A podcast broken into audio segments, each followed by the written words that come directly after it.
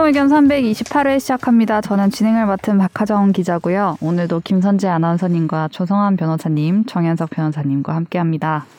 안녕하세요. 안녕하세요. 비를 뚫고 잘 오셨나요? 비가 태- 많이 오던데. 태풍 흰남노가 오고 있습니다. 올해는 정말 비만 오면 겁이 나서 또 태- 집을 또 1시간 50분 만에 가야 되는지 겁이 나서 아 지- 집에 갈 때? 예, 집에 지난번에 잘 안 가시잖아요. 아, 잘 모르겠습니다. 지난번에 큰 비가 올 때 딱 9분 걸리는 집을 1시간 50분 만에 가, 다 진짜요? 보니까 회사에서? 예. 엄청 가깝잖아. 오늘 회사에서. 1시간 55분 걸렸다. 아 그때 지난번 그 비 많이 왔을 때 갇혀 가지고. 아, 그렇죠. 강남, 강남 그때. 그냥 대중교통 이용해야 되나? 그것도 안 되나? 도로가 아예 막혀서. 아, 지하철도 맞아. 침수 뭐 되지 않았어? 그러니까요 그때 근데 오늘 여기 수도권은 그렇게 피해가 막 바로 오는 것 같진 않고 예. 남부 지역에 지금 막 그래가지고 걱정이 됩니다. 비 조심하세요. 저의 고향 울산을 완전 그러네 지나간다고 해요. 고양이군. 파도가 장난 아니던데. 부산도 조심하세요. 바람 바람 엄청 많이 불고 그래서 청취자분들도 조심하시기 바랍니다. 바람에 날려가는 거 잘 묶어 놓으시고 약간 근데 지나가고 듣는 거 아니에요? 업로드. 내일 내일 아침에 아, 업로드니까 아. 내일 아침에 음. 거쳐가고 있을 때 그러니까 예. 아. 네, 네. 아무 일 네. 없으셨길. 네. 3시 정도가 가장 새벽 3시 기원합니다. 조심하시기 바랍니다. 아, 각자 방송하는 거야? 네. 근황 없나요? 근황? 재밌는 근황? 재밌는 게 필요해요, 저한테. 아 나 없는데 어떡하지? 성환아 너도 준비했냐? 재밌는구나. 어제 새벽에 아 새벽까지는 아니고 어제 밤에 제가 재밌을 것 같아. 제가 확실히 머리가 큰 것 같습니다. 제가 갑자기. 머리가 크다고요? 예, 예. 왜요? 뭐가 뭘 샀는데 안 열심히 맞으셨나요? 열심히 그뭐 공부를 하다가 아, 어, 어, 안경이 점점점 어, 부러지더니 바뀌신 것 같아요. 예, 안경이 부러졌습니다. 저절로? 안경이? 저절로 가만히 있는데요? 예? 가만히 있는데 아니 그게 안경을 열심히 이렇게 쓰다 보니까 안경이 MS 다리가 뚝 부러져가지고 MSG 좀 넣은 거 아니에요? 아, 정말 가만히 부러졌습니다. 예. 거지? 진짜로? 음. 어이구. 근데 안경이 진짜 바뀌었네요. 네네. 머리도 자르신 것 같은데? 아 머리는 예 주중에 잘랐고요. 아, 예. 네. 단, 단정해졌습니다. 예. 근황 개인 근황. 네, 많은 많은 개인 근황이네요. 그래서 나올 수 있는 근황 중엔 제일 재밌는 것 같긴 하네요. 안경이 아, 저 부러졌다는데. 근황 있어요. 네. 어제 비 왔잖아요. 네. 네, 버켄스탁을 어, 버켄스탁 신발 아세요? 몰라요. 버켄스탁 슬리퍼 신고. 모르세요? 음. 그걸. 알아야 되는데. 버켄스탁? 버켄스탁 모양은 잘 몰라요. 그거를 적시면 안 되는 신발인데 아, 아, 그래요? 제대로 적셔서 까매졌어요. 기억이- 신고 나왔다가 비가 와서. 어. 아니 근데 아, 이거 알아요. 어 그게 다 어, 젖어서 이거. 까매졌어요. 그 갈색이잖아요. 바닥도, 바닥도 까매졌다고요? 바닥이 까매졌어요. 침수돼서. 혹시 뭐 본 발을 안 씻었거나 뭐 그런 아니에요. 거 아니야? 안 씻성 아니야 안 다시 씻성? 돌아와- 돌아와요? 힘들었어요. 말리면 돌아 나오죠. 어, 네. 근데 네. 비가 오는 걸 다 예상할 수 있는데. 아, 뭐 그렇게까지 올 줄은 몰랐어요. 아, 그렇게 줄 음, 몰랐다. 네. 근황이. 비 피해 많네요, 저, 여기저기. 저만 재밌는 근황이 없네요. 어떡하죠? 저도 없어요. 저는 얼굴이 재밌어요. 아니, 네. 오늘 머리 앞머리 내리시니까 되게 귀여우십니다. 네 좋은 근황이었어요. 내린 게 낫다니까. 감사합니다.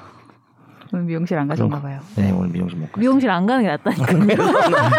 너 미용실에서 너 고소한데. 아, 형님 형님 근황은 방해로. 진짜로 수업 게 양과. 그 건강을 되찾으시는 이런 게 근황이시죠. 아, 네. 수업 뭘 대체 건강이랑 뭘 대체져요? 아 수업 양을 좀 줄이시면서. 건강을 좀 찾으셔야 저 된다. 이제 좀 다 끝났습니다. 그러니까요. 9월에는 아, 맞아요. 좀 조금 음. 책은 쓰는데 훨씬 한가하기 네, 때문에 그러니까. 어떻게 뭐 술 건강을. 잡아놨지? 예약했어 오늘? 어, 예, 저 준비돼 있지요. 어. 아무 말이나 해도 받아주네요. 아 근데 아무 말이나 해도 받아주면 좀 문제 있는 거 아니에요? 아, 어? 추석 지나고 너무 너무 좀 신기해요. 건강이 조금 이게 좋아지실 주변에서 친구들이나가 뭐라 한 적 없어요? 저 제일 궁금한 거 있어요.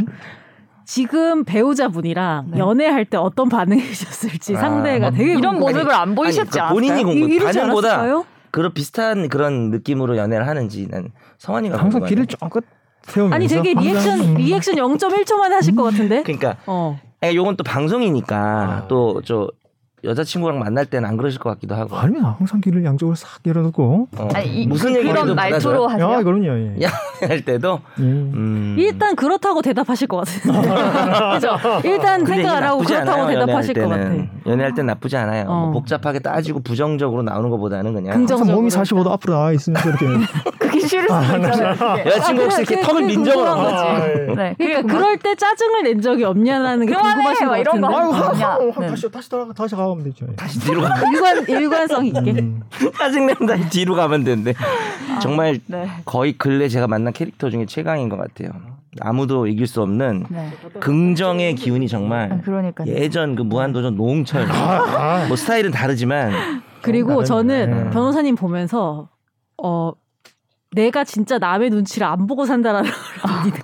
변호사님 진짜 신경 쓰시는 것 같아. 그거. 아, 신경, 남을 아, 다? 신경 쓰고 계신 것 같아 뭔가. 신경을 아, 쓰는? 거하고 좀 네. 다른데 그거 말고 맞아, 좀 신경. 쓰는 거랑 신경 쓰는 거 좀. 다르고 아니 근데 신경 쓰니까 다- 그게 나올 수 있다고 전 생각하거든요. 오히려 정도? 신경을 안써안 무조건. 있어. 아, 아무런 생각 없이? 아니 그러니까 아무 생각 없다는 건 아닌데 네. 요즘은 소름 돋는데. 기본적으로 기본적으로 조금 긍- 다르게 신경 안 써. 어, 그거 맞는 것 같아. 어, 아 근데 선제 말도 무슨 말인지 알것 네. 같아. 음. 어, 두 스타일이 좀 다르 왜냐면 많이 이렇게 다르셔. 리액션을 할 준비가 언제든 돼 있는 거잖아요. 음. 이 사람 그건 그렇죠. 의 행동에. 디 테일하게 하나하나 신경 쓰기보다는 오히려 나는 이제 자기가 준비가 돼 있는 스타일이 네, 아닌가. 네, 네. 뭘 해도 긍정할 준비가 되어 그렇죠, 있는. 그렇죠. 예. 그러니까 그거는 어떻게 보면 상대방에 맞춘 건 아니죠. 그렇죠, 맞춘 건 아닙니다. 그냥 아. 긍정. 예. 아니 좋아요. 음. 좋다는 의미입니다. 제가 손을 꼭 잡았습니다 지금. 거 좋죠. 음. 좋은 의미를 얘기한 겁니다. 저도 네. 좋은 의미입니다. 좋은 기운으로 빨리 조성한 변호사님의 댓글 시간으로 아, 넘어가 보도록 하겠습니다. 넘어가나요? 조성한 변호사님의 댓글을 읽어드립니다. 그때 막 넘어간다고 말할 때 아 넘어가나요? 막 이러는 게 너무 자기 순서인데 그 설레하면서 기다리는 게 너무 보기 좋아요. 아, 그러니까 너무 틀려가지고. 근데? 있잖아. 이제 우리는. 그렇게 근데 막 여기서 조금 센 댓글. 나오잖아. 약간 우울해지죠. 아. 약간 힘이 빠지죠. 이거네, 이거네. 약간 감정이 실리죠. 감정의 영향은 또 받는 어, 스타일이구나. 어, 어. 오늘 조성한 집중탄 오늘 뭐는 네. 그죠. 어, 무거운 주제 이런 건 속상해요. 아, 그러니까 속상해하는 게 실- 속상해, 속상해. 속- 속상해하는 게 실시간으로 아, 느껴져. 댓글이 속상해. 길면. 이 골, 이 골룸 이게 골룸 댓글이죠. 아 골룸 아, 상황을 잘 팟빵 모르시나 봐요. 팟빵. 팟빵에 예, 골라드는 요즘 아 팟빵에 네. 니가 가라 내가 할까님 53분 3초 부분에 하정 기자님의 소울리스 귀여움은 최종 의견에 비칩니다. 음흠. 네 소울리스라고 내가 했었지. 니가 가라 내가 할까님 하나 더 달아주셨는데요. 48분 20초 부분 정변님의 요약 발언이 와닿습니다. 지금 법은 노동자들에겐 쉽지 않은 상황이라 더 심하게 남들에게 피해주는 상황이 아니라면 이런 일들이 이슈가 안 된다면 노동자분들의 입장을 이해할 수 있었을까 합니다. 절충안이 잘 조정이 되어 노사가 그래도 좀 더 웃을 수 있는 기회가 생겼으면 합니다. 음. 음, 요약이 뭐였을까요? 네. 그걸 제가 근로기준법 목적 얘기한 것 같아요. 아, 그러니까 이분이 이렇게 몇 분 몇 초 이렇게 해주시니까 네. 좋네요. 들어봤어야 딱 되는데. 거기를 딱 체크해서 볼 수가 있는. 아니 이렇게까지 해줬는데 다시 안 들어갔다는 얘기야? 제가 들었어요. 이거 앞에 것도 제가 듣고 제가 뭘 했길래 이렇게 달아주셨지? 제 것도 어. 듣고 이것도 들었는데 본인이 뭘 했었죠? soulless 제가 막- 귀여움. 아 다음 주에 못 봐서 아쉬워요. 막 이런 아, 이런 지금도 재현이 똑같네. 재현도 네. 아니 근데 내가 봤을 때는 네. 하정 기자님은 soulless가 아니고 네. 이 기복이 안 심한 거고 네. 그러니까 음. 좋을 때는 나쁠 때 기복이 크지 않은 거고 저 변호사님이 진짜 소울리스예요. 제가 진짜 soulless예요. 일관됐어. 소울 충만 내지는 극과 극입니다. 극과 우리 조 극이거나. 변호사는 네. soul이 충만하다고 볼 수도 있죠. 이미 아무도 아무것도 안 했는데 충분해 있어요. 아 일관돼 있어. 블랙볼이 그쵸. 들고 또 지금 아, 불보, 불보. 이것도 회사에서 가져온 거죠. 광고 좀 그만해. 이것도 회사 거야? 회사 거 회사 거. 자기 돈 안 쓰는 스타일이네요. 회사 냉장고에서 이거 하나씩 들고 오시네. 서울이 자체도 아유 회사 분이 제 돈이라고요? 아니, 아니, 아니. 진짜 아니야. 알고 보니까 어. 회사 자기 거 아니야. 잘 거, 잘 거죠. 함께 하고 있습니다. 진짜 회사 자기 거면은 잘 부탁합니다. 아 열심히 하겠습니다. 아, 이게 댓글이 이거 말고도 굉장히 많이 달렸는데 이제 지지난 방송 막 지지 지난 음. 방송 이런 거까지 갑자기 몰아 들으셔서 막 달아주신 분이 아. 엄청 많아서 음, 아 그랬어요? 주제가 네, 이제 음. 그래서 저희가 다 소개를 하면 거의 한 3, 40분 소개를 해야 될 이 것. 같은 느낌이라 그리고 이것도 네. 있잖아요. 오늘 두 개 연방이라 네. 뒤에 걸 위해서 조금 남겨놓는 그런 의도는 없나요? 하나 정도. 한 개 정도. 하나 정도 살짝 소중히 네, 소중히 넘겨 놨기 많이. 읽어드릴게요. 네. 그래서 아쉬워하시는 왜- 것 같은데. 지금 3, 40분 다 자기가 하고 싶었는데 하고 싶었는데 못하게 해서. 아유. 아, 이. 조변의 분량을 위해서 거 아닙니다. 여러분들 댓글 많이. 근데 이번 주에 댓글 많이 달아도 별로 못 읽겠다. 아니면 다다다음, 다다음 주에 주에. 다 읽어야죠. 다 다음 주에 다 읽어야 되겠네. 네. 아, 댓글 기대하지 마세요. 달아주세요. 이랬는데 없을 수도 있으니까. 그러니까요. 네. 다음 청취자의 사연을 진단해 드리는 날로 먹는 성사진은 없습니다. 네. 음, 네. 네. 사연이 없어. 어디로 보내 주시면 좋을까요? SBS voice news 골뱅이 gmail.com으로 보내주세요. 방금 제가 이렇게 요청 드리면서도 까먹 어, 어디였지? 너무 생각하면서 길어. 뭔가. 질문했어. 선재가 또 있, 겠죠 네. 음, 길지 않아요, 좀? 아이디가? 길어요. 음. 파이널 이 정도가 제일 좋은데 지금 그그 메일 찾기가 지금 이루어지고 있나요? 근데 거의 네. 안 되고 있다. 아, 거의 안 되고 안될안될 있네요. 가능성이 높은 건가요? 아, 어... 파이널 계정을 포기해야 아파. 그러니까 우리만의 계정이 없는 거네. 그냥 음. SBS 보이스 뉴스 네. 그건 다 쓰는 거잖아요. 그러면은 딴 것도 몇 개 없어져 가지고 지금 합쳐서 같이 쓰고 있죠. 그러니까 아, 정돈 거를- 변호사님 개인 계정으로 하는 나제 거예요. 계정으로 지금 내 메일 어. 터져요.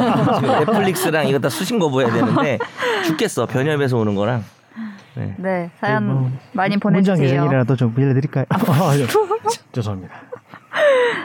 문장의 불복, 블랙볼이. 네, 다음 넘어갈게요. 화제의 판결을 살펴보는 어쩌다 마주친 판결.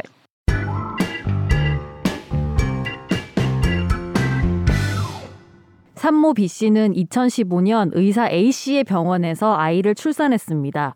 아이는 저산소성 허혈성 뇌손상을 입게 됐고요. 의사 A 씨는 이후 산모 B 씨의 출산일과 간호 기록지에 B 씨와 태아의 상태, 조치 내용, 조치 시각을 소급해서 기재하고 간호사들의 서명을 해서 간호 기록지를 위조한 뒤 한국의료분쟁조정중재원에 제출했습니다.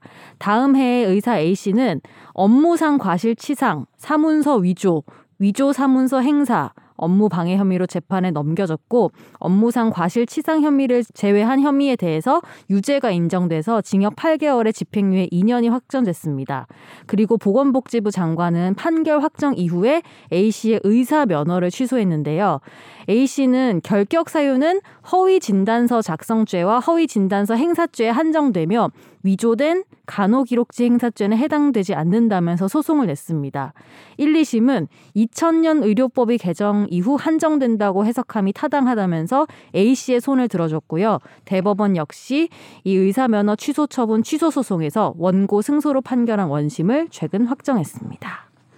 저희가 이 판결을 소개를 하려고 하려고 하다가 지금 한 음. 3주를 타이밍을 뭔가 이렇게 시간상 못하고 이래가지고 넘어왔는데 네. 제가 오늘 아침에 다시 읽으면서도 네.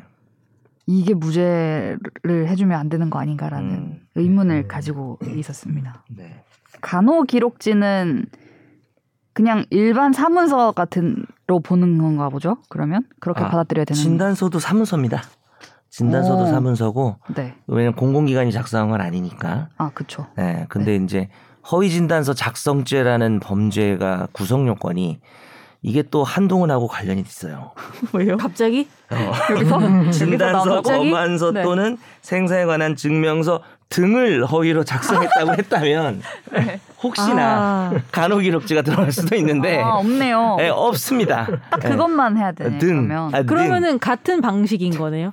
그러, 아, 그러니까 등이라고 했다면 같은 아, 방식이 되는 건데 아, 등이 없으니까 같은 논리인 거죠. 네, 같은 논리를 반대로 아. 적용해서 등이 없기 때문에 음. 여기 간호기록지가 열거가 안 돼 있잖아요. 네. 음. 그러니까 또 유죄에 관한 규정은 엄격하게 해석을 해야 돼서 어. 그러니까 요거를 간호기록지 위조한 의사들을 처벌하고 싶다 네. 하면 이제 법을 개정해야죠. 음. 근데 보건복지부는 처음에는 이 위조 간호 기록지를 행사한 것이 여기 의료법에서 정한 의료인 결격 사유다라고 하면서 취소를 한 거잖아요. 그죠? 그럼 여기서는 되게 그냥 좀 넓게 봐서 그렇죠. 뭐 그냥 해버렸던. 건데 그리고 또 아까 하정 기자님도 느꼈지만 어쨌든 의사가 네. 간호기록지를 위조한다는 게 이게 그렇죠. 있을 수 없는 일이잖아요. 나중에 이게 뭐 소급해서 기재하고 막 아이의 상태나 조치 내용 이런 거를 그렇죠. 환자 입장에서는. 죽일 놈이죠. 어, 그래서 이제 어, 이런 놈은 저 자격을 이렇게 해야 된다. 라고 생각할 법도 했죠. 보- 보건복지부 장관이. 네. 이렇게 보니까 이 아이를 낳은 게 1월인데 고쳐서 의료 분쟁 조정 중재원에 3, 4월에 냈다고 하는 걸 보니 이 산모 측에서 뭔가 문제를 제기하니까 그때서야 이렇게 그렇죠. 뭔가 만져가지고 낸 것 같은데 당연히 그런 거죠. 굉장히 정말 나쁜 나쁘다. 죄질이 나쁘죠 사실 근데 꼭 자체는. 취소가 아니어도 뭔가 처벌 같은 게 없나? 이거는? 어, 별도의 근데 이제 업무상 과실치상은 유죄가 안 됐다고 하고 네, 다른 것들이 이제 유죄가 인정됐다고 하니까 네. 어, 이, 이 의사가 뭔가를 잘못해서 이 뇌손상이 왔다는 인과관계는 인정이 안 된 것 같아요. 그런 것 같긴 해요. 음. 근데 이제 그런 이런 나머지 것들을 네. 고친 거에 대해서는 뭐 사문서 네. 위조나 이런 건 되죠. 그렇죠. 그러니까 사무장이 다 되고. 왜냐하면 이제 허위 진단서는 아무래도 의사가 진단서를 위조한 거는 죄질을 크게 봐야 되겠죠. 음. 근데 어 간호기록지도 사문서니까 네. 요걸 뭐 위조하거나 변조하면은 당연히 처벌은 받죠. 네. 집행유예가 나왔네요. 음. 징역 네네. 8개월에 아, 집행유예. 제가 말한 건 뭔가. 의사협회 같은 데서 네네. 변호사 협회처럼 음. 처벌 같은 아, 거 징계처럼? 징계 같은 거. 요거는 뭐 징계 사유가 아닐까요? 그렇죠. 잘 모르지만. 음. 지금 이게 형법상으로 사무소 위조 이런 부분 형법으로 처벌을 되는 건 맞고 지금 노- 논의되는 부분은 의료법 8조에 그 의료, 의료인 결격 사유 그러니까 면허 취소가 되는 그 음. 부분에 있어서 의료인 결격 사유에 해당하는지에 대한 논점이 있는데 그러니까 그 정도는 아니다라는 네, 그렇죠. 거죠. 이게 이제 2000년도에는 2000년도에는 허위 진단서 이런 부분으로 처벌받은 게 아니라 모든 모든 범죄를 가리지 않고 금고 이상의 형을 선고받은 자는 모두 의료인 결격 사유가 됐는데 음. 2000년도에 개정을 하면서 형법 233조, 234조 콕 집었죠. 허위 진단서 작성 그리고 허위 진단서 행사 네. 아. 요 죄를 범한 사람은 결격이 해당한다. 음. 이렇게 개정을 했기 때문에 좁혔죠. 등에서 아닌 걸로 바뀐 거네. 아니, 아니, 그 등이 아니라 전체적으로 그냥 어쨌든. 모든 범죄를 범한 사람들 등, 뭐등 음. 전체 실질적인 범죄- 맞는 어, 얘기지. 등에서 등. 등을 빼버리고 그냥 허위 진단서를 음. 한 사람 음. 간호기록지는 안 되고 허위 진단서만 좁혀버렸네요. 하겠다. 좁혀버 렸던 거니까요. 예. 음. 요, 부- 요 부분은 이제 네. 진단서는 안 건드리고 간호기록지만 건드려서 면허- 그 의료인 결격 사유에 해당하지 않아서 면허 음. 취소는 아니다. 네. 형법상으로 뭐이 사무소 위조 이런 처벌은 받았고 네. 면허 취소 처분은 안 된다 이렇게 네네. 판단한 것 같습니다. 다만 이 의사는 업무상 과실치상은 무죄가 나왔기 때문에 이런 의료적 어떤 침해에 관한 과실은 일단 없었던 걸로 보이고요. 네. 음. 근데 이제 본인이 아마 겁나니까 음. 자기한테. 유리하게 네. 기록지를 예, 그러니까 사실 그거를. 고치지 않았으면은 뭐 무죄가 될 수도 있었던 예, 별 전체적으로 문제 그러네요. 네. 괜히. 괜히 제발 저려서. 예, 제발 문서를 고치다가. 예, 그 제, 음. 제가 우리 카톡방에도 올렸지만 제주대학교의 사고에 대해서 제가 한번 말씀드렸지 않나요? 어, 제주대학교라니까 난또 제주대 병원에서 있었던 그 음. 아이에게 예를 들면 그 어떤 에피네프릴이라는 약물을 네. 아이가 코로나 때문에 병원에 입원해가지고 네. 이렇게 흡입 흡입을 하면은 후두염에 좋대요. 그, 음. 그 약품이 아, 네. 희석해서 흡입을 해서 마시게 하는 약품을 음, 음. 처방했는데 간호사가 그거를 잘못해서 그냥 다이렉트로 주사기에 넣어서 어머. 주사 약을 한 거예요. 음. 희석하지 않고. 네네네. 그래서 그러니까 이 주사 용량으로 치면은 몇 배가 되는 양을 넣은 거예요. 주사로 하면 더 적게 넣었어야 네네. 되는데 그래서 아이가 죽었어요. 네. 어머 어머. 근데 이제 아이가 그 주사를 맞고 나니까 막 반응 이상하게 나왔을 거 아니에요. 그렇죠. 그러면 간호사가 아 이거 내가 보니까 잘못 넣었다. 이거 빨리 이거에 대한 뭐 해독 예를 들면 뭐 그런 조치를 해야 된다라고 해야 되는데 간호사가 말을 안 하고 이걸 고치고 수간호사도 계속 가만히 있었던 거예요. 반응이 왔는데도 네네. 그래서 대학병원이에요? 네 그래서 의사는 아이가 죽을 때까지 그걸 몰랐대요. 의사는 모를 수도 있겠네요. 네 그래서 아이가 그 죽을 때까지 그거에 대한 조치를 하지 못하고 아. 왜왜 애가 또 나빠지지 막 이렇게 이렇게 하다가 아이는 이제 생활 떠나 장례를 다 치르고 아. 나서 이제 파악을 하다가 알게 돼서 병원 음. 측이 이제 부모님한테 이런 이랬다 이래가지고 실토를 한 거예요. 네, 설명을 하고 네. 부모님은 이제 진짜 미쳐버리는 거죠 부모님은 아. 그래서 지금 뭐 경찰이 수사하고 있고 간호사 수사 중이에요? 네, 아. 그리고 뭐 간호사들이랑 음. 대면해서 부모님이 막 얘기하는데 뭐 간호사가 아, 수간호사의 워딩이 뭐 이 간호사가 원래 그런 간호사가 아닌데 뭐 너무 뭐 놀래서 뭐 음. 그랬나 말이 보다 뭐? 이런 식의 얘기를 해서 큰 공분을 반성의 사고 태도도 있는. 없네요. 음. 네. 근데 그게 지금 완결이 안 된 상황인 거죠. 경찰이 수사하고 있는 상황. 아, 근데 하정 기자가 다른 카톡방에 올린 게 아닐까요? 근데 하정 기자 올리는 걸 거의 다 봤는데. 아니요 우리 방에 올려가지고 언제 올렸어요? 오래됐어요? 이거 보고 제가 생각났다고 하면서 올렸던 거 같아요. 아, 요 며칠 사이엔 내가 카톡방 열심히 안 봤구나. 저도 못 본 것 같아요. 왜 우리가 하정 기자가 올린 거 아무도 안 봤지? 그러니까 지금 약간 상처받았어요. 아, 그러니까. 죄송한데 저는 원래 잘 안 봐요. 그러니까 뭐 그 누구의 그러니까 선재는 원래 그렇고요. 나랑 누구의 왜 카톡도 잘 안 봐. 변호사님은 진짜 변호사님 그때 무슨 호응해 주셨을 텐데. 호응만 한 거야. 안 보고 아이고, 진짜 모르겠네. 아, 저, 저도 그, 그냥 리액션만 했을 거예요. 다 보는데 그걸 찾아보겠습니다, 기억이 안 나서. 제가. 그러니까 왜 어. 이거 공- 이런 일도 처음이다. 아무도 기억 못 죄송합니다. 제가. 말을 돌려서 네 이거 죄송합니다. 이거에 대해서 지인상 규명을 해보도록 하고요. 음. 대면 말해주세요. 네. 계속 듣는데도 그 내용을 기억을 못 해가지고. 그러니까. 어. 네, 그럼 우리 한 주를 또 뜨겁게 달궜던 주제에 대해서 집중적으로 얘기를 나눠보도록 하겠습니다. 집중 탐구.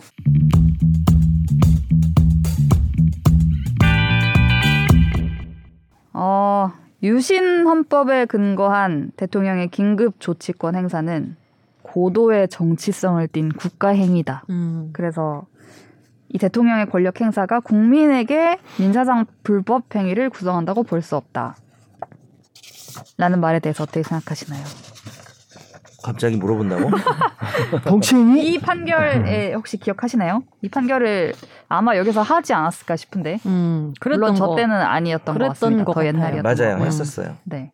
이게 양승태 대법원장 시절에 대법원이 15년도? 긴급조치 9호 박정희 대통령 시절에 긴급조치 9호가 국민의 기본권을 침해했기 때문에 위헌이다 라고 하면서도 국가가 그로 인한 피해자들한테 배상할 책임은 없다라고 판결을 음. 했었던 적이 있었어요. 네. 이때 판결문에 이 문장이 이제 등장을 했었던 건데 고도의 정치성 있는 국가 행위다. 이거는. 근데 이 판례가 7년 만에 바뀌었습니다. 이번에. 대법원이 지난 8월 30일에 긴급조치 9호 피해자들한테 국가가 배상을 해야 된다라고 판결을 내렸는데요. 어쨌든 판결이 뒤집히게 된 거니까 어떤 근거와 논리로 이게 바뀌게 된 건지 그러면은 구체적으로 손해배상 책임을 문다면 진짜 돈을 배상해야 되는 주체가 누구인지에 음. 대해서 얘기를 나눠보도록 하겠습니다. 긴급조치 9호의 내용을 정확하게 제가 몰랐어요. 찾아봤어요 이번에. 네. 긴급조치 9호는 긴급조치라는 게 일단 유신 헌법에 근거를 두고 긴급조치를 할 수 있고 그런 규- 내용들이 유신 헌법에 규정이 돼 있는데요. 네. 일단 긴급 조치가 나올 수 있었던 배경인 이제 상위법인 헌법을 봐야겠죠. 음. 그죠? 유신 헌법은 헌법. 네. 1972년 헌법이고 53조에 대통령은 천재지변 중대한 재정 경제상의 위기라든지 아니면 국가의 안전무장, 공공의 안녕 질서가 중대한 위협 받거나 받을 우려. 그래서 신속한 조치할 필요가 있다고 판단할 때는 판단 주체가 대통령으로 돼 있죠. 음. 그러니까 매우 음. 심각한 이런 국가의 안전이 위협받을 정도다라고 네. 판단하면 어, 내정, 외교, 국방, 경제, 재정, 사법 등 국정 전반에 걸쳐 필요한 긴급 조치를 할 수 있다. 일단 이게 뭐 음, 근거 네. 규정이죠. 네. 이것도 진- 최근 네. 상황이랑 연결되지 않나요? 이준석 전 대표가 아, 비상 상황 얘기하면서 비상 상황을 만들었다. 규모 차이가 너무 크네. 너무 규모가 네 뭔가 또 연결이 됐어. 아, 네. 거기 떠올랐군요. 거기도 아우. 뭐집 그 집안이 난리가 나서 지금. 네. 그렇죠. 우리가 뭐 정치 파케가 아니라서 정치 네. 파케면 무조건 다뤘겠죠. 네. 3주 연속으로. 제가 그 가처분 그걸 보면서 결정 보면서 아, 이것도 법률인가 하면서 봤는데 음, 이거는 약간 더 정치적인 사안이겠다. 음. 약간 이런 우리 가처분 한 적도 있을 걸요? 사실 할 뭔가? 수도 있죠. 가처분 적 같은 있었던 뭐 것 다른 같은데? 가처분이나 이런 어. 거를. 다른 가처분은 뭐 많이 했던 거 근데 같은데 너무 정치 얘기가 정치. 나와야 돼서. 아 근데 저도 할 수 있다는 생각도 한 게 정당 민주주의 얘기는 할 수 있다고 봤었어요. 음. 왜냐하면 지금 전 누구 편을 떠나서 네. 누구 편을 떠나서 하는 말도 좀 비겁하긴 한데 그 국민 뭐 하는 정당인지 모르겠어요. 정당, 정당 민주주의 편을 떠나셨네 진짜. 왜냐하면 아니 자기가 보수주의 정당이잖아요. 네. 근데 법을 안 지키면 네. 음. 보수 정당은 아, 물론 진보 정당도 법을 지켜야겠지만 네. 가장 중요한 가치가 절차, 법 음. 이런 음. 거잖아요. 뭐 하는 당인지 모르겠어요. 막 사표를 냈는데 언제 이게 수리가 되니 뭐 이런 것부터 해가지고 음. 비상 상황을 만들 만들었다 사실상 뭐 약간 뭐 이- 이런 평가를 받고 이준석 화이팅까지인지는 잘 모르겠지만 어쨌든 뭐 하는지인지 모르겠고 네. 어쨌든 그래서 이 이항이 핵심인데 필요하면 헌법에 있는 국민의 자유와 권리를 잠정적으로 정지하는 긴급 조치를 할 수 있고 너무 무서운 그러니까 말이야. 심각한 말이죠. 네. 그리고 이제 요거는 국회 허락을 받을 필요가 없고 하고 나서 국회한테 통고, 음. 통고란 단어를 썼습니다. 그리고 제일 중요한 건 긴급 조치는 사법적 심사의 대상이 되지 않는다. 법원이 이걸 가지고 왈가왈부하지 마라. 음. 뭐 이런 유신헌법의 내용은 이거였죠. 지금 보니까 정말 말도 안 되는 말도 안 그죠. 되는 어. 이런 걸 만들어서 근데 이제 구별해야 될 게 유신헌법 자체도 말이 안 되지만 유신헌법은 사실 헌법이니까 네. 위헌적 헌법 이 말이 좀 이상하죠. 자기 자기 모순이 되니까. 그러면 유신헌법을 인정을 한다 치고 네. 그러면 긴급 조치를 그 당시에 내린 거는 유신 헌법이라는 관점에서라도 정당한가? 네. 뭐 이런 문제가 있는데 이번 대법원 판결은 당시 유신 헌법을 우리가 심사하는 게 아니라 유신 헌법이 뭐 헌법이라고 인정을 하더라도 음. 긴급 조치는 음. 아까 제가 읽었던 요건도 안 갖췄다. 음. 어, 이게 좀 네. 더 위헌 무효가 되는 중요한 사유를 그 당시 긴급 조치를 지금 헌법으로 심사할 수는 없잖아요. 그 당시 헌법으로 심사를 해야 돼요. 하죠. 근데 그 당시 헌법에 의해도 이건 네. 위헌이다. 그럼 그때 그 긴급 조치 내용이 뭐였는지를 보면 네. 이제 이런 거를 금지한다라고 했던 행위가 대한민국 헌법을 부정, 반대, 왜곡, 비방하거나 개정, 폐지를 하자라고 선동하는 행위 하면 안 되고요. 그리고 이 긴급 조치를 공연히 비방하면 안 됩니다. 네. 그리고 다 근데 되게 모호하다 말이. 그러니까 우리를 부, 부정을 못하게 이제 뭐라 그래야 되나 어. 방어막을 쳐놓은 거죠. 거의 입을 다물라라고 음, 하는 그쵸. 느낌의 그리고 이 조치를 위반한 자는 법관의 영장 없이 체포 구금 압수 수색할 수 되나? 있다 라는 70년대 그죠? 네, 음, 내용이 그렇죠. 포함돼 있습니다. 그리고 이 조치에 의한 뭐 해당 장관의 명령 조치는 사법적 심사의 대상이 되지 아니한다. 물론 이제. 주된 내용은 뭐 유언비어 날조 유포하지 마라. 네. 집회 시위 신문 방송 다 지금 왜곡 비방하면 안 된다.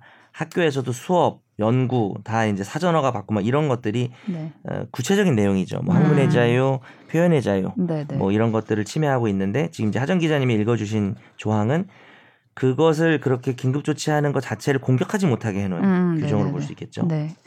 그래서 이번 사건 이번에 이제 판례가 바뀌었다고 한 이번 사건의 원고들이 이 유신 체제에 반대하는 유인물을 뿌리고 막 이랬던 분들이에요. 그래서 그것 때문에 구속이 됐다가 어, 처벌받은 분도 있고 뭐 구속 취소돼서 중간에 석방된 분도 있고 이렇게 같이 섞여 있는데 이제 이분들이 손해배상을 청구를 했고 어, 과거에 사실 이 관련 판결이 있었죠. 아까 우리가 양승태 대법원 판결을 얘기를 했지만 그 변호사님 말씀하신 것처럼 당시의 유신 헌법에 따라서 이제 판단을 했을 때에 유신 헌법이 이 사법적 심사 대상이 되지 않는다라고 규정을 하고 있었고 당시 그 당시에는 긴급 조치 자체가 위헌 무효라고 선언되지 않았기 때문에 이게 공무원의 가실이나 고의에 의한 불법 행위는 좀 아닌 것 같다라는 판결이 나온 적이 있었어요.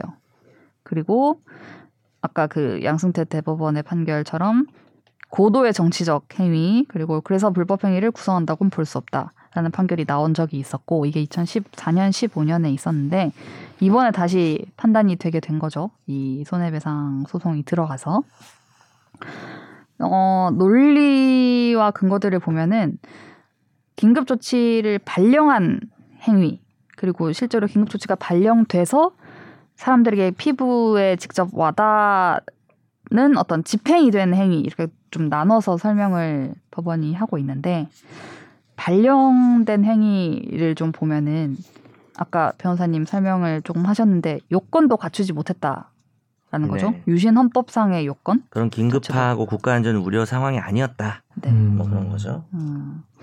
그죠. 애초에 그 이런 이런 상황에서 긴급 조치를 발령할 수 있다라는 건데 그것도 안 된 상황이었다라고 음. 판단을 한 거고. 그럼 실제로 피부로 사람들이 느끼는 그 집행 행위에 있어서는 어떻게 좀 판단을 했을까요? 법원이? 혹시 네. 너도 알지 않아요? 네, 저도 압니다. 그 얘기 좀 해주시죠. 네. 아니, 너무 제가 말을 많이 하나 해서 제가 알아요. 다소 눈치를 보았습니다. 분량을 주는 건데. 이거 이번에 이거 이후로 왜 그래요? 네. 이 어, 정말 왜, 왜? 조치에 의해서 네. 당하셨던 분들 네. 인터뷰 같은 것도 되게 많이 나오고 사례들이 맞아요. 나오잖아요. 음. 그렇죠. 진짜 말도 안 되더라고요. 진짜 지금으로선 그렇죠. 상상도 할 수 없는. 음. 오히려 너무 옛날 이거 너무 말이 안 돼가지고 음. 사람들이 와닿지가 않는 것 같아. 미- 약간 믿기지가 않는. 이게 이게 불과 이때 일어났다고 이런 음. 생각이 들더라고요. 이분들은 근데 수십 년째 그 말도 안 되는 걸로 고통을 받아온 거고 음. 인정을 못 받아온 거죠. 음. 국가 배상도 그렇고. 음. 네. 그래서 질문이 뭐였죠? 우리 조 변호사님이 답해 주세요. 집행에 대해서 얘기하는 집행에. 대해서 어떻게 판단을 한 것인가 대법원이 네. 설명을 좀 해주시겠습니까? 집행? 대본에 있어요, 여러분. 나보고 못 알아듣는 거. 어. 대본에 있어요, 여러분. 그럼 선재 아나운서가 설명해 주는 건 어때요? 전 지금 대본 대본 안안 보고 있어요. 저안 봐요, 야, 대본. 너 다이드립이었어? 나 진짜 다 애드립인데. 선재님은 약간 그 중간 중간에 이렇게 화두를 던지는 역할을 계속 하고 아, 그리고 계세요. 저는 너무 대본만 보고 있으면 또 이거를 팔로우하는 게 더 중요해서 저한테는. 네. 그렇죠, 그렇죠. 예. 네. 네, 집행행위에 대해서 말씀을 드리면 네. 이 영장주의에 대해서 얘기를 되게 많이 음. 한것 같아요. 본인 얘기한. 아 영장주의, 정일주의 제가 좀 말씀드릴까요? 영장주의, 영장주의 그냥 동그라미. 아, 쳐놨어요, 지금. 영장주의. 빨리 아, 빨리 네. 말씀하세요. 네. 네. 아니, 이 긴급조치 제 구조는 영장주의를 전면 배제함으로써 수사 과정에서 기- 국민의 기본권 보장이나 법치 국가의 사법 질서 확립을 포기한 정도로 볼 수 있어가지고 네. 어 근데 영장주의는 재헌법 이래 현행 헌법에 이르기까지 모든 헌법에 채택되어 확립된 원칙으로 네. 유신헌법에서도 역시 영장주의를 천명하고 있었는데요.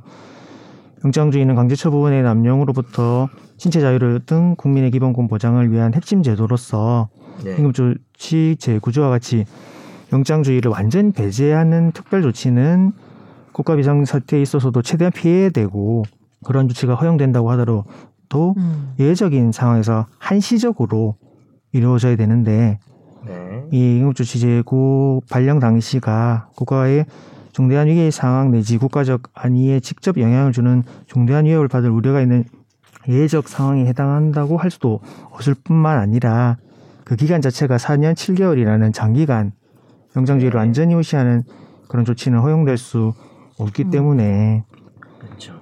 수사기관이 영장주의를 배제하는 위헌적 법령에 따라 체포 구금을 한 경우 그런 그 비록 그것이 형식상 존재하는 당시 법령에 따른 행위라고 하더라도 그 네. 법령 자체가 위헌이라면 결과적으로 그 수사에 기초한 공소제기에 따른 유죄의 확정 판결에는 중대한 하자가 음. 있다고 봐야 되고 네. 그래서 어 그러니까 뭐 당시 유신헌법에도 영장주의가 이제 없는 게 아니라는 음. 거죠. 예. 있는데 있는데도 예외적으로 불구하고 긴급조치할 예. 수 있다고 한 건데 이제 예외는 엄격하게. 예. 음. 음. 그 수사 기관의 직무행위 거기에 따른 그 긴급조치 구조를 적용해서 유죄 판결했던 법관의 직무행위 이런 일련의 긴급조치 발령 적용 집행이라는 일련의 국가 작용을 전체적으로 봐서 객관적 정당성을 상실한 기본권을 침해한 직무집행위로 네. 호섭해서 분량을 너무 많이 가져가는 거 아니에요? 모든 국가 배상을 인정한 네. 아주 근데 그 고 김대중 네. 대통령 네, 전 네. 대통령도 이거 그죠 긴급 구호 조치 구호였죠. 네. 그때 뭐 그때. 혹시 구호였나요? 네. 구호, 구호였나? 그거는. 그랬던 것 같은데. 음, 근데 일단 말씀드리고 싶은 게 지금 말씀하시면서 국가배상법을 좀 알아야 되는데 음. 네. 국가나 지자체가 만약에 공무원이나 이런 사람이 아니면 이제 위탁받은 공무원도 있어요. 직무 집행하면서 고의과실로 법령을 위반해서 손해를 입혔을 때 네. 그랬을 때 이제 국가나 지자체가 그 피해자인 국민에게 배상을 해주는 게 국가배상. 음. 그렇죠. 네. 그래서 사실은 긴급조치는 이미 위헌 무효가 선언이 됐죠. 2000년대 와서. 네, 근데 맞아요. 그 양승태 대법관 시절에 대법원장 시절에 그게 위헌 무효지만 지금 제가 말씀드린 국가배상 책임을 지지 않는다는 논리가 음. 있었던 거거든요. 네. 그런데 국가배상 책임을 물으려면은 핵심 요건이 뭐냐면 국가가 무슨 뭐 단체인데 음. 국가가 와서 어떤 행위를 하는 게 아니라 음. 결국은 자연인이 행위를 하는 거잖아요. 공무원이죠, 공무원. 공무원 그러면 아니 그냥 뭐 공무원이 뭐 잘못한 것 같으니까 책임져 이럴 수는 없는 거고 공무원이 누가 네. 어떤 행위를 구체적으로 했고 음. 걔가 고의과실이 있어야 돼요. 그리고 음. 걔가 한 게 위법해야 되고 네. 내가 손해가 발생해야 되고 인과관계가 있어야 되거든요. 네. 근데 그거를 구체적으로 따질 때는 어떤 복잡한 문제가 있냐면 긴급 조치 시절에는 그 시대가 다 그랬다. 그러니까 이미 대통령이 어떤 이런 걸 그, 발령했고. 네, 발령을 했으면 그 네. 밑에 있는 애들은 다 알아서 겨야 되잖아요. 네. 수사기관이 있을 거고, 그러니까 뭐, 뭐 형사, 검사, 음. 법관.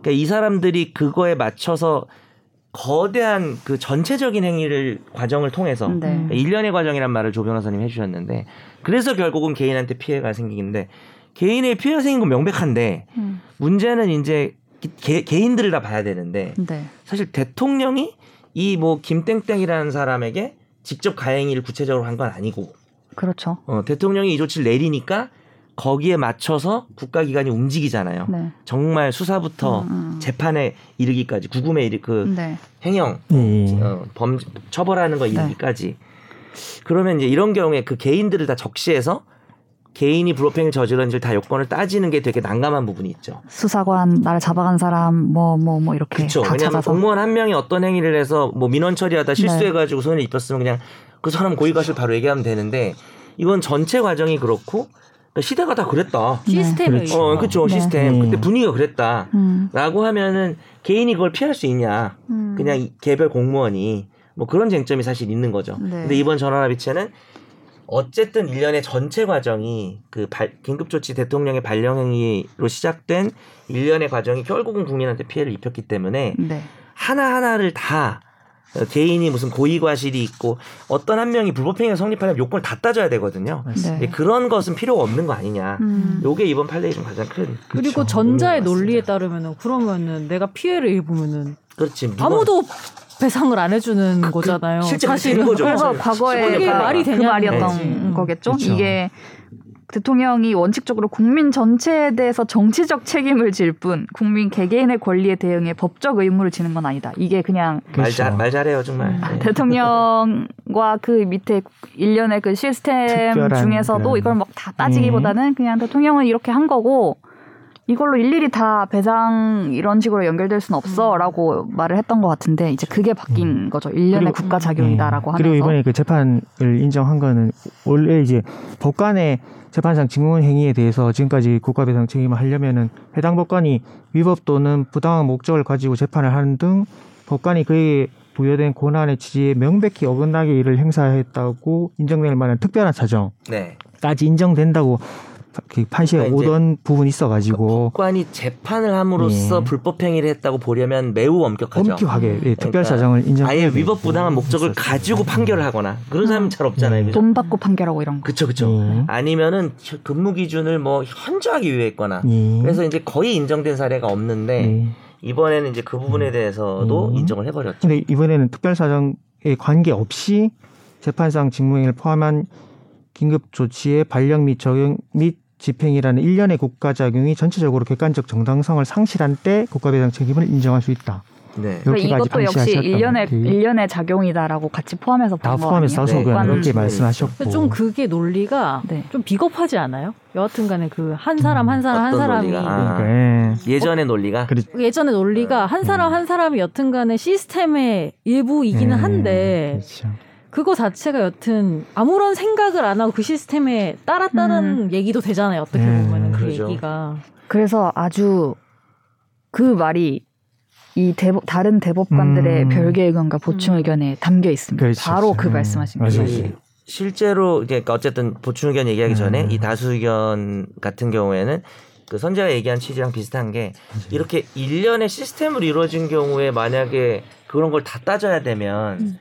그러면 사법적 구제를 안 해주겠다는 소리 아니냐 뭐 이런 음. 아무도 책임 안. 지겠다는 소리나 다름 음, 없으니까 사실은 그 얘기는 그럴, 그럴 수도 있겠네요. 그렇게 느껴질 수 있겠네요. 음. 그냥 국가가 전체적으로 뭔가 이 일련의 과정이 잘못했네 이렇게 해버리면 음. 누가 특정해서 딱딱 책임을 묻는 그런 느낌이랑은 또 다르니까. 네. 그래서 대법관들의 다수 의견이 방금 같은 그 결론을 나왔던 것이고 네. 이제 그 별개 의견과 보충 의견 음. 그 밑에 판결문에 이제 나는 이렇게 생각한다는 걸 조금 더 덧붙여 놓은 거인 거죠, 이게. 예, 뭐 반대하는 부분도 좀 논리적으로 있을 수 있고 네. 뭐 결론에는 찬성하지만 구- 논리 구성이 좀 다를 수 있고 네. 뭐 그런 아니 보강하는 견해도 있을 수 음. 있죠.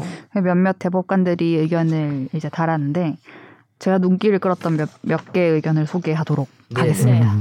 먼저 김재형 대법관. 이번에 퇴임하시는 네. 퇴임하셨나요? 네. 네, 했죠. 네. 이 대법관은 대통령 그리고 법관에 대해서 책임을 물을 수 있는가에 대해서 약간의 음. 의견을 이제 덧붙여 놓았는데 대통령에 대해서는 긴급조치 구호 발령은 일반적인 입법 행위랑 똑같이 보면 안 된다. 이거는 뭐 법적 책임이 없고 대통령한테 정치적 책임만 남는다고 보면 안 된다. 그러니까 대통령한테도 책임을 물어야 된다는 취지로 이제 음. 얘기를 했고요. 네. 그리고 법관에 대해서는 음. 네. 예전에 이 대법원 판례가 나오기 전에 이미 계속 국가 책임이 없다는 손해배상이 인정이 안 된 판결이 계속 나왔었잖아요. 재판에 의한 손해배상. 아? 그렇죠. 재판에 네. 의한 손해배상. 법관이 재판을 졌다위로 해서 내가 손해가 생겼다. 이런 사건들에서 네, 거의 부정을 했죠. 네, 안 음. 됐죠. 네. 그러면 그 손해배상 책임을 부정하는 판결을 받아 이미 확정된 피해자가 많은데, 그럼 이 판결을 한 법관한테 또 잘못인지를 따지고 뭐 그 우열을 가려서 다시 또 판단을 해야 되나? 다른 모든 사건에 있어서 모든 사건에 있어서 음. 음. 그럼 시대가 바뀌고 또 바뀌어서 지금 이 대법원 판결이 또 나중에 바뀌면 깨지면 음. 또 오판에 대한 책임을 또 음. 물리고 또 해야 되나? 찬반을 떠나서 좀 흥미롭지 않나요? 논리가. 매우 재밌는 아, 근데 얘기였습니다. 조금 보충을 하면 이 김재영 대법관이 그 얘기가 나온 과정이 있어요. 뭐냐면 음. 아까 다수 의견은 어쨌든 답정너 결론을 내려놓고 이 사람은 배상을 해줘야 되는데 네. 이렇게 전체적 시스템일 때는 일일이 따지지 말자는 견해였는데 음. 네. 김재영 대법관은 일단 결론에 있어 당연히 배상을 해줘야 된다는 건데 음. 이런 식으로 논리를 선, 언해 버리면 음. 물론 뭐 이런 비극이 역사 비극이 다시 나오지는 말아야겠지만 음. 어 너무 불명확하다는 거예요. 그러니까 음. 개인을 특정해서 불법 행위를 저지른 사람을 잡을 수 있다. 그리고 그걸 대통령으로 보는 거고요. 네. 김재영 대법관은 그러면 일련의 과정에서 모든 사람들이 그 아, 모든 사람들이 아니어도 누군가가 불법행위 요건을 갖췄으면 개인이 공무원 개인이 근데 그거를 따져야 된다는 거예요. 음. 그러니까 다수 의견은 그냥 전체적으로 했으니까 하여튼 책임져 이건데 네. 그런 식으로 하면은 되게 모호해지잖아요 요건이 네. 그러니까 따져야 되다 보니까 한 명씩 얘기를 하는 거죠. 음. 거기서 이제 네. 대통령이 나오고 법관이, 법관이 나오는 나오고, 건데 네. 법관에 대해서는 사실은 외국 입법례도 그렇고 네. 우리나라도 그렇고 이게 사법농단 같은 경우에 이제 두 명이 유죄가 나왔잖아요. 네. 근데 그 유죄가 나온 분들은 재판을 통해서 유죄가 나온 게 아니라 그 개입을 한 거죠. 음. 재판에 개입을 하고 네. 뭐 자기 법원 행정처 의지를 전달하고 막 아예 이거는 의도를 가지고 네네. 음. 근데 이제 우리가 오늘 쟁점 뭐냐면 판결을 한 것 자체 어떤 법관이 음. 재판을 하잖아요 판결을. 네. 근데 그게 불법행위가 될 수 있냐라는 관점인데 여튼간에 법에 따른 거니까 그 사람은 그러, 그러니까 그리고 전 이제 법관이 뭐 검사나 형사나 수사기관이나 뭐 개인이나 이런 공무원들은 어느 정도의 뭐 자기가 뭐 여지가 있을 수도 있는데 네.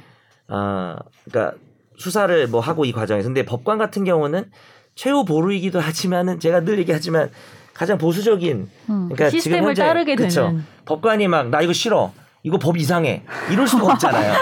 근데 다만 이제 좀 쟁점이 뭐냐면 법원 법관도 위헌 여부는 사실 볼 수는 있거든요. 그렇죠. 근데 음. 김정 대법관은 이게 위헌이다라는 여부를 심사하는 것이 좋은 필요했는데 음. 그거를 안 했다고 해서 음. 법관의 판결이 불법행위라고 봐야 되냐.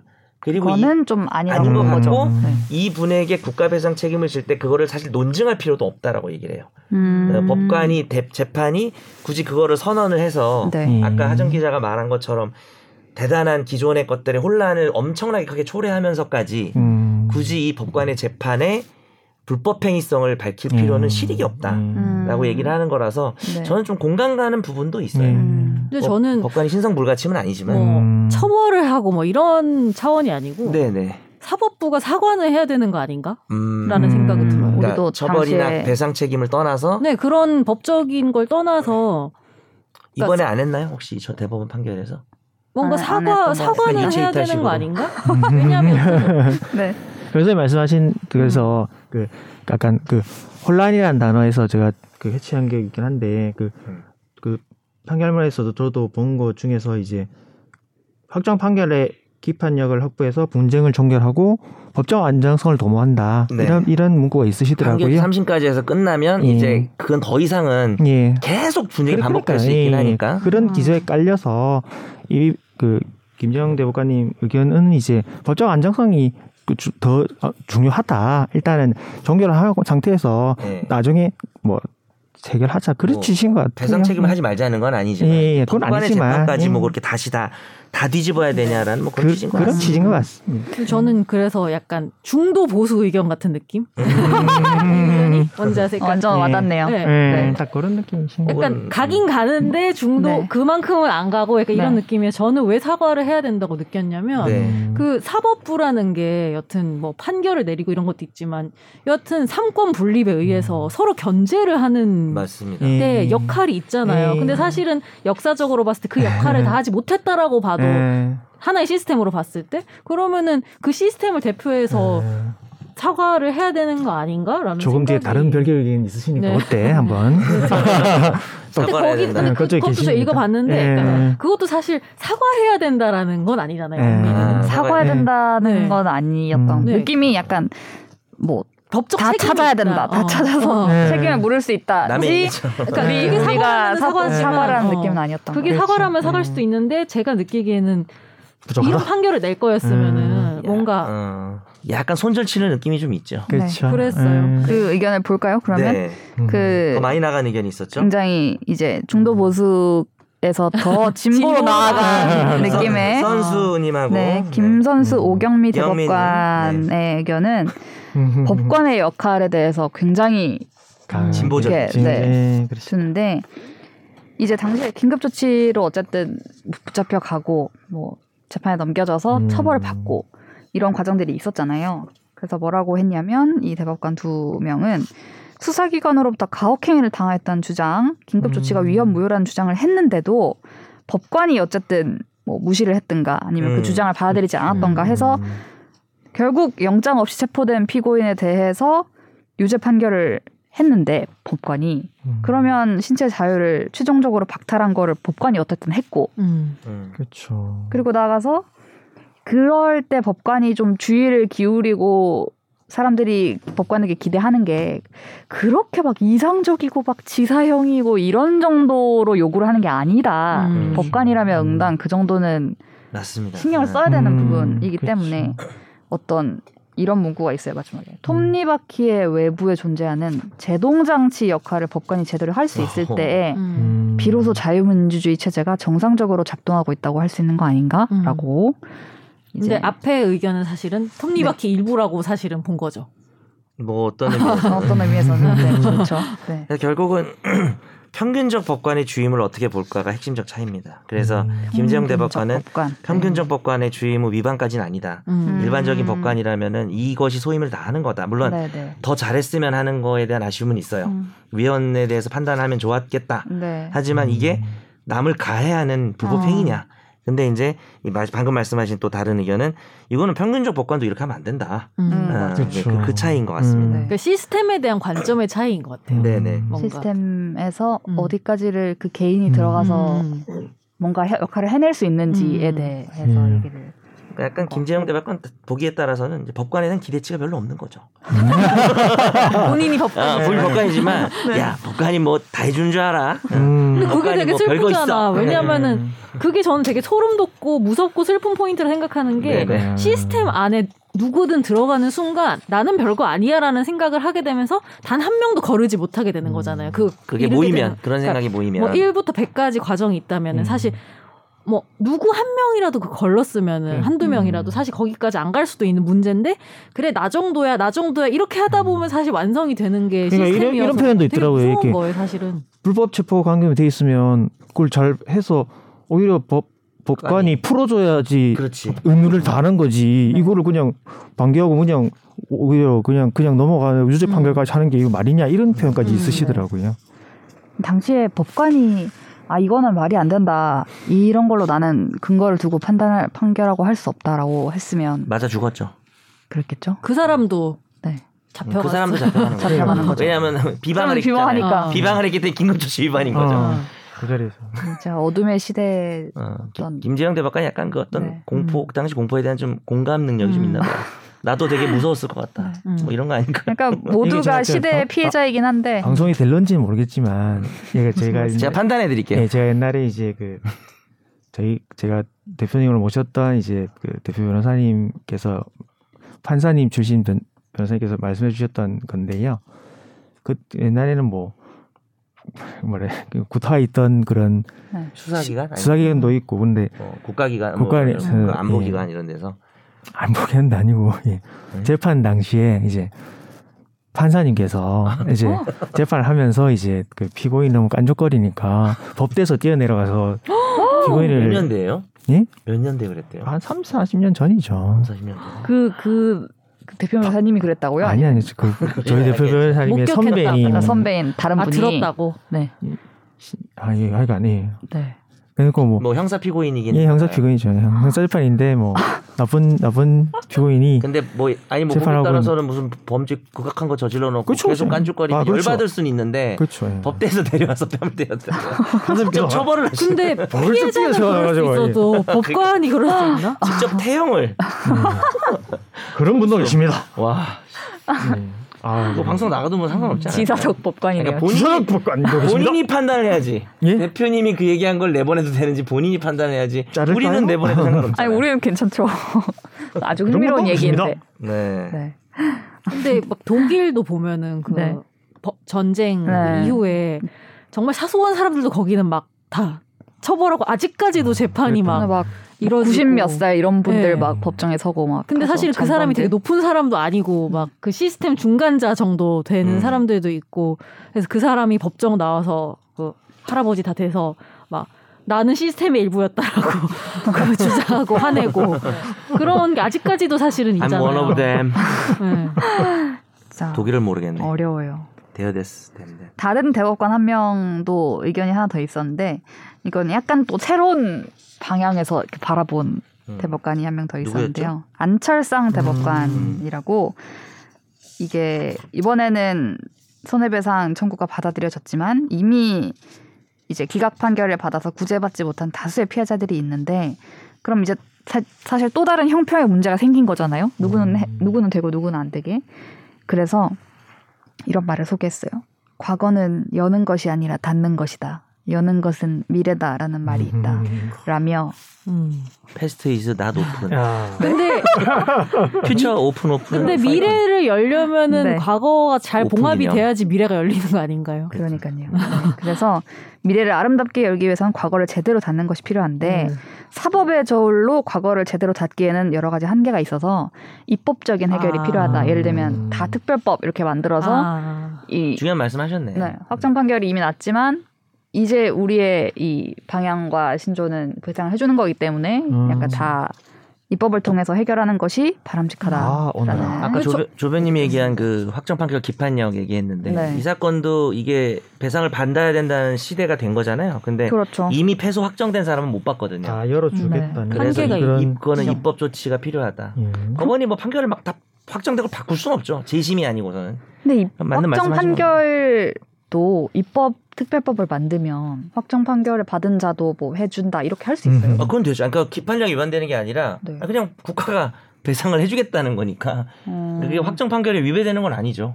확정 아, 판결은 확정 판결을 모른다는 식의 법을 만드는 게 아니라 이제 아, 그건 아니죠. 예. 이런 이런 시대에 이렇게 해가지고 이거 겪은 받은 분들은. 배- 국가 배상 어, 확정 판결은 국가가 배상 의무가 없다고 한 건데 네네. 아니 의무가 없어도 해줄 수는 있는 거죠. 아. 그리고 이제 이- 이런 판결이 나온 판국에 생각해 보면 네. 결국은 의무가 있는 거잖아요. 배상 의무가 그렇죠. 지나간 의무가 분들도. 있다고 본 거죠. 그거를 입법으로 해결하자. 음. 어, 판결이 그걸 다 뒤집을 수는 없으니 네. 음. 그런 아쉬움을 표시하셨네요. 우리 철상님 네. 중요한 얘기 해주셨는데 그러니까 실질적으로 얼만큼 또 배상이 이루어질지도 좀 궁금하긴 해가지고. 음. 안철상 대법관님은 또 이제 국가배상 책임 자체를 그 국가 스스로 책임진다는 뭐 자기 책임으로 보자고 또 아 그런 예, 말 의견을 하셨나요? 또 하셨더라고요. 예. 어, 셀프 책임이네요. 셀프 예. 그건 뭐예요? 자기 책임? 공무원의 그 고의과실을 명확하게 또 뭐 입증할 필요 없이 아, 그냥 국가. 국가의 직무상 과실 정말 시스템으로 어, 보고 시스템으로 뭔가 뭐 하나가 뭐 잘못 고장났다 예. 그러면 그냥 국가가 무조건 바로 무조건. 책임져라. 어. 아까 예. 제가 얘기한 어, 이건 되게 특이한 소수견이네. 그 아, 원래 원칙은 그 국무원 개인을 일단 잡아서 네, 네. 예. 걔가 잘못이 완벽하게 있어야 국가가 책임지거든요. 예. 네. 그러니까 이 안철상 대법관님 의견대로면은 국가 배상이 더 쉽게 많이 일어나겠네요. 그러니까요. 이분이 이, 더 진보적인데? 이번 이번 건도 이제 한미 진보. 한미 진보. 너 낙인 찍고 있어 아까. 나왔어. 분류 중이에요. 전 그래서 이번 딱 의견이. 좋더라고요. 대법관도 좀 분류를 해야 돼. 분류하지 말라고 그때 아 그랬나? 그 음. 이번에 퇴임하신 김주영 아, 대법관님이 아, 분류하지 대법관을 분류하지. 아, 말라고 죄송합니다. 예, 분류하지 말랍니다. 네. 아무튼. 근데 이 판결을 보면서 저는 이 앞에 논리도 뭐 흥미로웠지만 어떻게 바꿨나도 흥미로웠지만 이 뒤에 달린 이 별개의 의견들이 음. 되게 배상을 해주지 말자는 의견은 없었습니다. 네 음. 예, 없었는데 논리 구성이 그렇고 시대가 바뀐 거죠 진짜. 저는 이제 민사법을 하면서 예전에 이제 김재영 대법관이 학교 교수님으로도 계셨고 오, 네. 이분 뭐 이렇게 뭔가 민사법에서 법리적으로 상당히 복잡한 걸 만나면 이분이 거의 솔루션 같은 그러니까 어. 이분 의견을 보면은 네. 너무 합리적이고 너무 정확한 거예요 음. 법리적으로 그래서 한미 보수? 그걸 하지 말라고 보수 진보를 떠나서 사실 저는 그 말에도 공감을 해요 음. 그러니까 우리가 평가하는 자유인데 네. 법관을 이렇게 보수와 진보로 이렇게 나눠서 음. 나눠 보는 거는 이제 할 수 있죠 MBTI 나누듯이 음. 어 BOSU 해가지고 보수 뭐 이렇게 할 수 있는데 죄송합니다. 근데 이제 법리를 적용할 때는 이게 어떤 때는 결과에 있어서 보수적일 수 있고 음. 결과에 있어서 진보적일 수 음. 있지만 뭔가 안정적인 틀은 있어야 된다고 저는 좀 생각하는 편이어서 음. 음. 평상시에 이제 김재영 대법관 논리에 많이 찬동하는 편이거든요. 음. 네. 이번 판결 같은 경우도 어, 논리적으로는 좀 타당하지 않나. 찬동을 또. 예, 그렇게 그냥 찬동을 또 네. 저는 아직까지도 의문을 지울 수 없는 건 왜 아무도 사과하지 않느냐 사실은 아. 뭐- apologize. 어, 왜냐하면은. 뭐 시스템이 사과하든 개인이 사과하든 누가 하든 간에 네. 배상과 사과는 사실 받는 사람 입장에서는 전혀 다르거든요. 예를 들면 우리가 뭐 피해를 당했어. 근데 음. 돈만 띡 주는 거랑 네네. 그렇죠. 사과의 말을 하는 거는 맞습니다. 전혀 다른. 다른데 왜 어떤 뭐, 뭐 사법부도 입법부도 뭐든 간에 왜 아무도 사과를 하지 않나 이렇게 오래 지난 문제에 대해서 그렇죠. 이, 이 판결은 이렇게 꼼꼼히 쓰시면서 왜 아무도 음. 아무도 사과하지 않나 그래서 실제 피해자들도 지금 네. 2015년 대법원 재판부 사과해야 되는 거 아니냐 음. 뭐 이렇게 음. 얘기하고 계시고 음. 일단 윤통이 좀 먼저 사과를 하는 건 어떨까요? 아. 대통령으로서 당시에 이렇게 이렇게 했었는데 지지율 현 오를 것 대통령이? 본인 사과하는? 거 별로 부담도 안 되잖아요. 그게, 안할 그게 것 근데 같아요, 사과의 근데. 핵심인 것 같아요. 사과가 사실 밖에서 보면은 그렇게 어렵나 라고 생각하는데 사과를 하는 사람 입장에서는 뭔가 나의 일부를 내려놓고 빼앗긴다고 생각하는 게 사과가 아닌가? 그러니까 윤석열 대통령이? 사과를 하면. 피해자들이 저 사람이 왜? 사과를 약간 이런 느낌이 들지 아니 않을까요? 그러니까 그걸 잘해야죠. 그러니까 여튼간에 뭐 죽은 사람도 있고 네.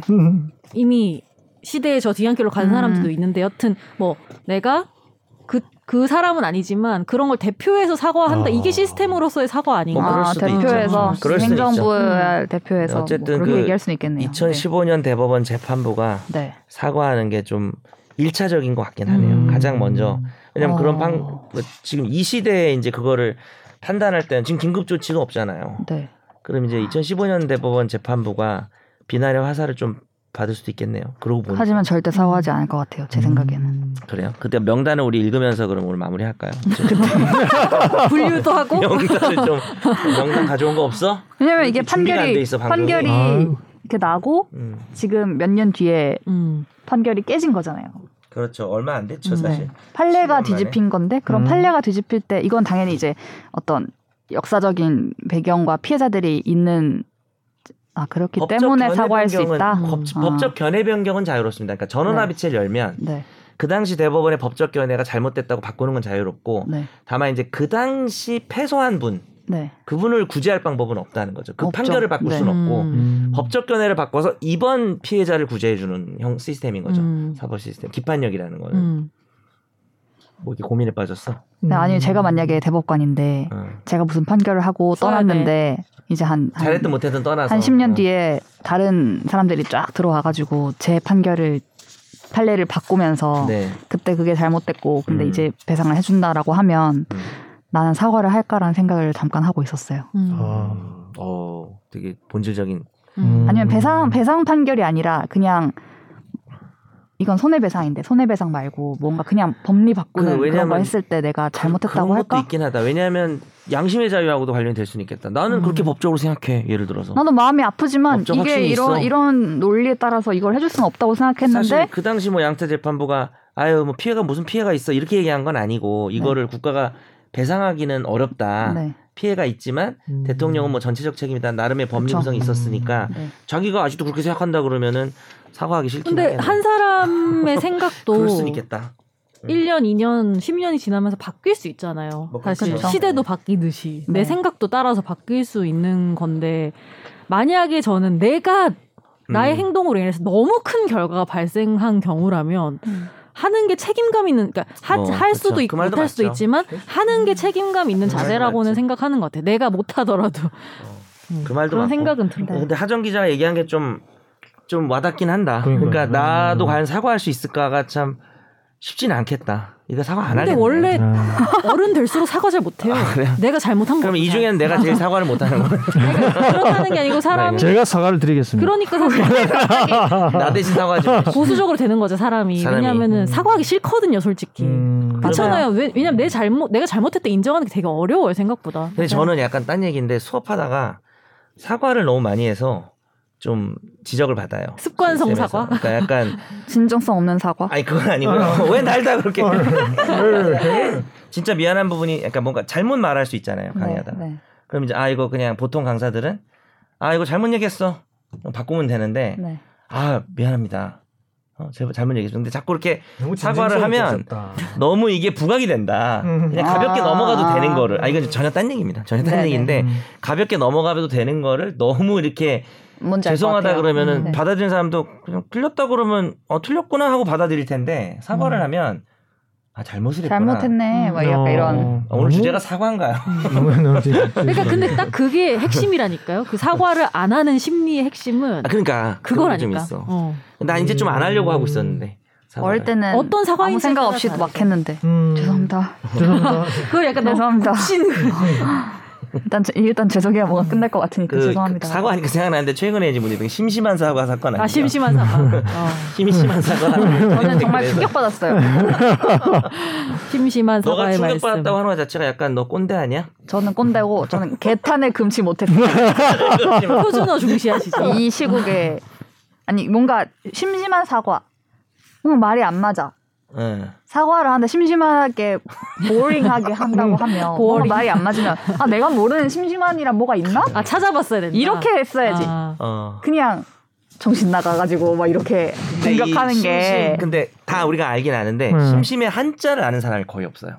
이 그건 심심의 그래요. 한자가 하나 나도 몰랐어. 깊은 음. 뭐 이것? 때문에 찾아봤는데 음. 어, 그 깊을 나는 깊을심이 두 번 있나? 음, 아, 뭐 아, 두 글자가 다르지 않다고 어, 아니면. 마음심인가 어. 고민했는데 깊을심, 심할심. 아 내가 이걸 몰라- 심할심인 줄 몰랐어. 어, 나 몰라, 어. 나도 몰랐지. 나도 몰랐는데, 아 멍청이들 하다가, 근데 한자가 뭐지 하니까 나도 한자 모르겠는 거야. 찾아보니까 그렇게 돼 있더라고. 어. 네. 아무튼 하여튼 오늘 또 심심한 방송, 아, 꼰대력을 드러낸 깊고 방송. 심한 방송을 우리가 또 오늘 해봤네요. 네, 음. 그 마무리를 해보도록 하겠습니다. 어, 한 시간이 넘었어요 벌써. 어우. 네, 우리가 또 다음 방송을 위해 달려가야 하기 때문에 네네. 이번 편을 여기서 한 몇 분 쉬었다 하나요? 한 3분? 극한, 극한, 5분? 극한 활동이네요. 네. 네. 5분 쉽시다. 네, 다음 주에 다음 주에 뵙도록 하겠습니다. 감사합니다. 감사합니다. 나도 법률 전문가. 세상만 사법으로 재밌게 풀어내는 여기는 최종 의견. 최종 의견. 최종 의견. 최종 의견으로 오세요. 고품격 법률 팟캐스트 여기는 최종 의견